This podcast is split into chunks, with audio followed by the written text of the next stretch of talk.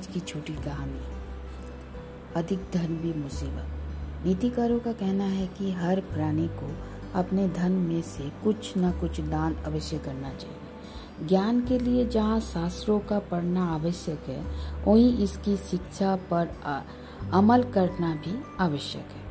वही नहीं, विद्वानों का स्पष्ट मत है कि जो प्राणी परिश्रम से दूर भागता है काम से दिल चुराता है, विधि का विधान भी उसको कोई लाभ नहीं पहुँचा सकता।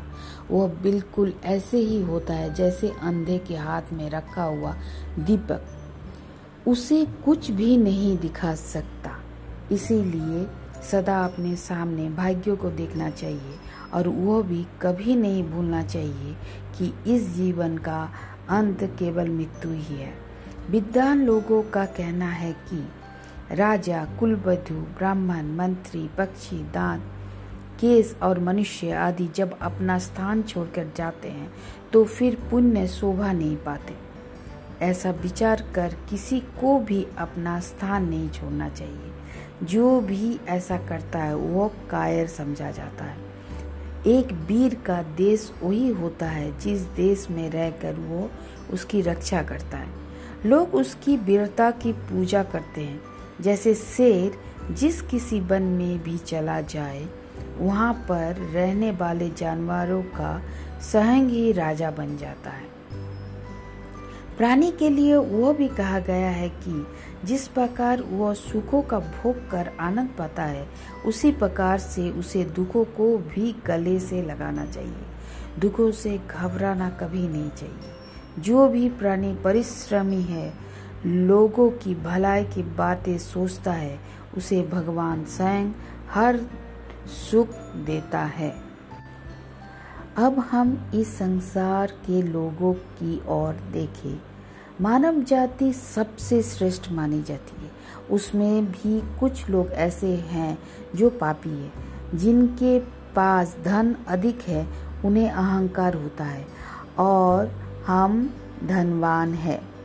वे वो बात भूल जाते हैं कि धन तो आता जाता रहता है। जो लोग अपने जीवन के बारे में चिंतित रहते हैं, उन्हें वो वो अवश्य याद रखना चाहिए कि जिसने वो जीवन दिया है, वही उसकी रक्षा करेगा। जैसे बालक पैदा होते ही माँ के पास दूध आ जाता है उसी ही, उस जैसे, वैसे ही जीव के लिए प्रकृति खाने पीने का प्रबंध भी करता है। फिर लोग क्यों सारी आयु धन के लोभ में अंधे बने रहते हैं? मानव जाति लोभ का शिकार बहुत अधिक बना, बनी रहती है। किंतु कुछ सिद्धांत बातें इंसान को कभी नहीं भूलना चाहिए। जिस समय धन कमाना, कमाया जाता है, उस समय अनेक कष्ट भोगने पड़ते हैं। जब प्राणी संकट, संकटों में होता है तो धन भी साथ नहीं देता। वहाँ तक कि देखा गया है कि जब मनुष्य के पास अधिक धन आ जाता है तो वो उतना, उन्मत्त हो जाता है। आप ही आप ही सोचे ऐसे धन का क्या लाभ? जो काम करके इकट्ठा, हम इकट्ठा करके इकट्ठा किया गया हो। जो लोग धन कमा कर कोई धार्मिक कार्य पुण्य कार्य दान आदि नहीं करते, ऐसे लोगों का धन व्यर्थ होता है। जैसे हर प्राणी को मृत्यु का भय सताता रहता है, वैसे ही धनवान को वो डर रहता है कि कहीं मेरा धन चोरी ना हो जाए। या राजा को वो पता चल जाए कि मैं इतना धनवान हूँ। ऐसे प्राणी स्वयं अपने सगे संबंधियों से भी दूर रहते हैं, ताकि वे उनसे कुछ मांग ना ले। धन की, धन ही मानव जाति का सबसे बड़ा शत्रु होता है। वही मित्र भी है। इस संसार में ऐसे बहुत से लोग हैं जिन्हें अपनी इच्छा के अनुसार धन नहीं मिलता। वह यदि उन्हें धन मिलता तो उनका लालच और भी बढ़ने लगता है। वे चाहते हैं कि धन और भी बढ़े।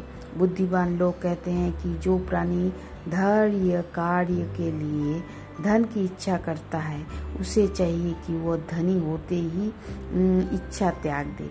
क्योंकि एक पाव तो कीचड़ से बचाए रखे कहने का भाव वो है कि यदि त्याग के लिए ही धन चाहिए तो फिर उसकी आवश्यक, आवश्यकता ही क्या है?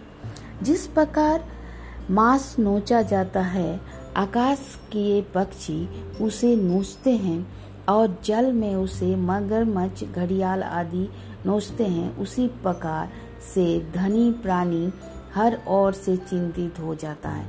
धन पहले तो मिलता ही नहीं, यदि मिलता है तो वो बहुत कठिनाई से उसकी रक्षा होती है। यदि इस तरह मिलता हुआ धन नष्ट हो जाए तो प्राणी के लिए मरने वाली बात हो जाती है। वे सारे दुख धन से पैदा होते हैं।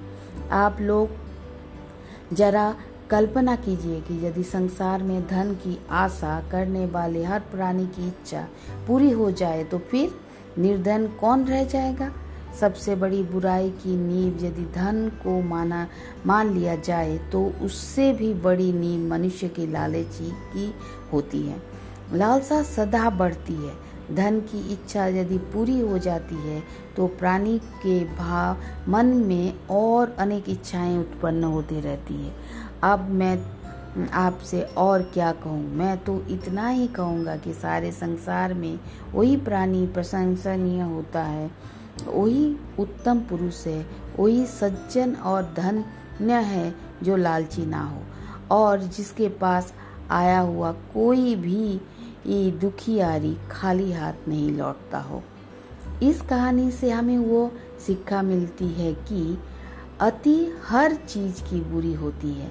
दौलत भी यदि आवश्यकता से अधिक मिल जाए तो वह भी मनुष्य के लिए खासी परेशानी को पैदा कर देती है। साथ ही मनुष्यों को उद्दंड, अहंकारी स्वार्थी एवं दुराचारी भी बना देता है। अतः उतने ही धन की कामना करनी चाहिए, जितना कि आजीविका के लिए आवश्यक हो। धन्यवाद।